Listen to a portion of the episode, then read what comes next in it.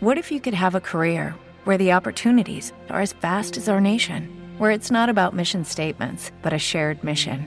At U.S. Customs and Border Protection, we go beyond to protect more than borders from ship to shore, air to ground, cities to local communities. CBP agents and officers are keeping people safe. Join U.S. Customs and Border Protection and go beyond for something far greater than yourself. Learn more at cbp.gov/careers. El análisis del día con visión global.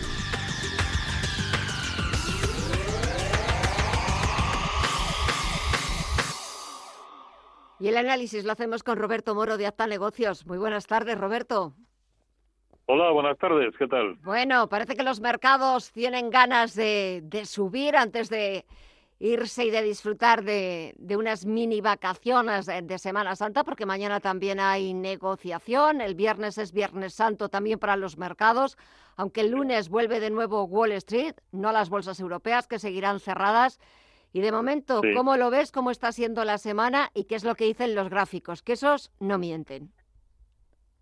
Pues es cierto y además eh, eh, con arreglo a criterios técnicos, la verdad es que eh, todo se está desarrollando con bastante pulcritud, ¿no? Eh, lo que estamos viendo en la jornada de hoy es un, un rebote muy evidente, sobre todo en los mercados eh, americanos, no tanto en los en los europeos, pero sobre todo en todos los casos lo están haciendo desde niveles de soporte, es decir, Vamos a coger, por ejemplo, el DAX, que dentro de Europa pues puede ser el más relevante, y vemos que eh, todo el rebote que se inició en la zona de 12.400, ¿qué fue a buscar ahí?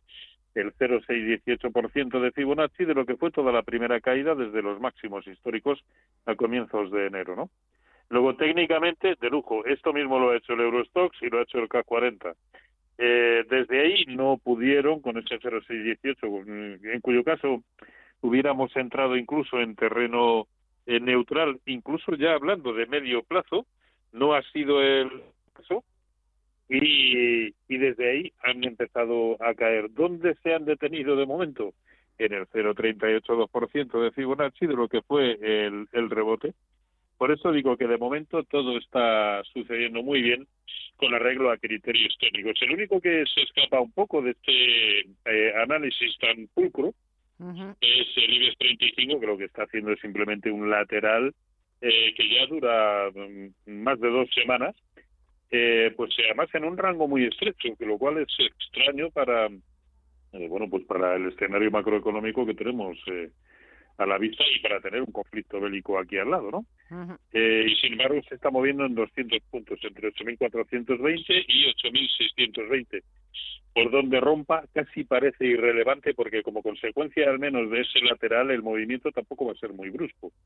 Pero cabe interpretar que si se va por encima de 8.630 sí podríamos buscar ya los 8.920 de la misma manera que si rompe por debajo los 8.200, los 8.420, pues eh, como poco iría a buscar 8.245. Sé que estamos hablando de niveles eh, muy escasos, pero antes de, de- protagonizar movimientos eh, de mayor magnitud, eh, primero los hacen pequeños, ¿no? Entonces, en el IBEX la verdad es que no se pueden sacar conclusiones, excepto que en lo que va de año es con diferencia eh, el mejor eh, índice, ¿no? Y además ahora ya sí apoyado por pesos pesados como son o, o eran en su momento, bueno, sobre todo Telefónica, otro hora grande, ahora también por Telefónica y por Repsol, ¿no? Y pero en el caso de los índices americanos, por no extenderme más, han hecho exactamente lo mismo.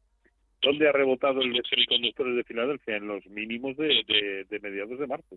Es decir, el último nivel que permitía pensar en que las cosas no se complicaran mucho más en el corto plazo. Nasdaq 100, ¿dónde ha rebotado? Justo en los 0,618 por de Fibonacci de lo que había sido el rebote. Por eso digo que técnicamente a mí aún me sigue encajando todo y recuerde que ya son muchas semanas diciéndole lo mismo. eh, me sigue encajando todo dentro de un escenario de continuidad bajista, con sus correspondientes rebotes y demás, pero en un escenario bajista. Y en ese escenario bajista, eh, me imagino que como, como todo también, siempre hay valores que salen más beneficiados que otros. Echamos un vistazo aquí en Europa o en Estados Unidos, que ya ha comenzado la temporada de resultados y aquí en Europa será en breve, ¿Alguno que te haya gustado especialmente, que se esté comportando distinto del resto, que te haya sorprendido? ¿Hay algo o, no? Sí, sobre todo en, España me ha gustado y mucho cómo ha roto la resistencia telefónica, por fin, ¿no? Porque mm. eh, la vez anterior que rompió, pues resultó ser en falso. En esta ocasión ya no, ya lo ha hecho un pum, más que de sobra con los filtros pertinentes y ahora mismo está incluso en, la, en el techo del canal alcista en el que viene metido el precio, ¿no? Pero a poco que eh, vaya a buscar los máximos eh, de febrero de 2020, que es un pico que ya han conseguido muchísimos títulos y la gran mayoría incluso de los índices, pues eh, todavía tiene por delante un recorrido espléndido, ¿no? Así que Telefónica me gusta mucho, lo comenté me parece la semana pasada o la, o la anterior, eh, eh, me, me, gusta Repsol, pero aquí el problema es que prácticamente está ya a tiro de piedra de sus máximos históricos y eso lo hace pues quizá poco recomendable ya para quienes quieran entrar. Eh, y Acerinox, no porque lo esté haciendo especialmente bien, sino porque ha vuelto a rebotar en un soportazo tremendo, ¿no? Eh, eh, Roberto, perdona, eh, perdona, es que te estamos, estamos perdiendo la conexión y te estamos escuchando entrecortadamente. A ver, me estaba quedando con Acerinos, Repsol también. Me he quedado ahí un poco a medias entre Repsol y Acerinos. Si no te importa repetir, por favor. sí, cómo no, decía de Acerinox que no porque lo esté haciendo especialmente bien, sino porque ha vuelto a rebotar en un soportazo tremendo, ¿no? Por lo tanto lo hace eh, bueno, digamos, de, de, lo que ahora mismo hay en el mercado, pues de lo más apetecible a la hora de comprar, ¿no?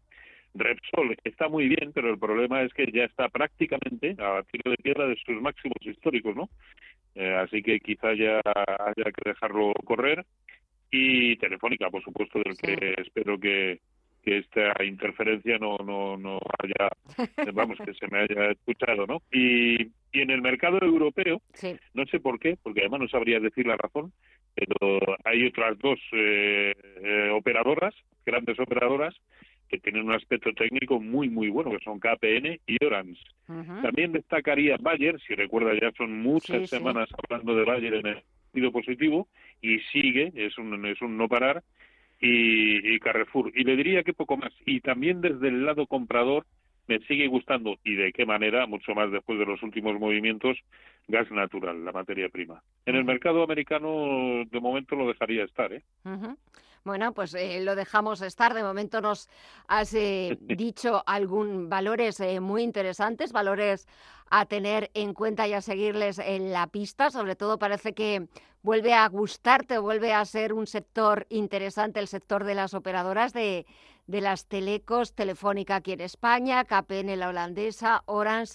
Bueno, pues tenemos ya un poquito donde elegir sin perder de vista Repsol o Acerinos. El resto yo lo dejaría el resto tampoco, quiero decir, Deutsche Telekom no tiene el mismo aspecto. Ajá. Eh, Telecom Italia tampoco. En fin, solamente las tres que he mencionado. Perfecto. Pues nos quedamos con esas tres, por supuesto, y con el análisis de Roberto Moro de Apta Negocios.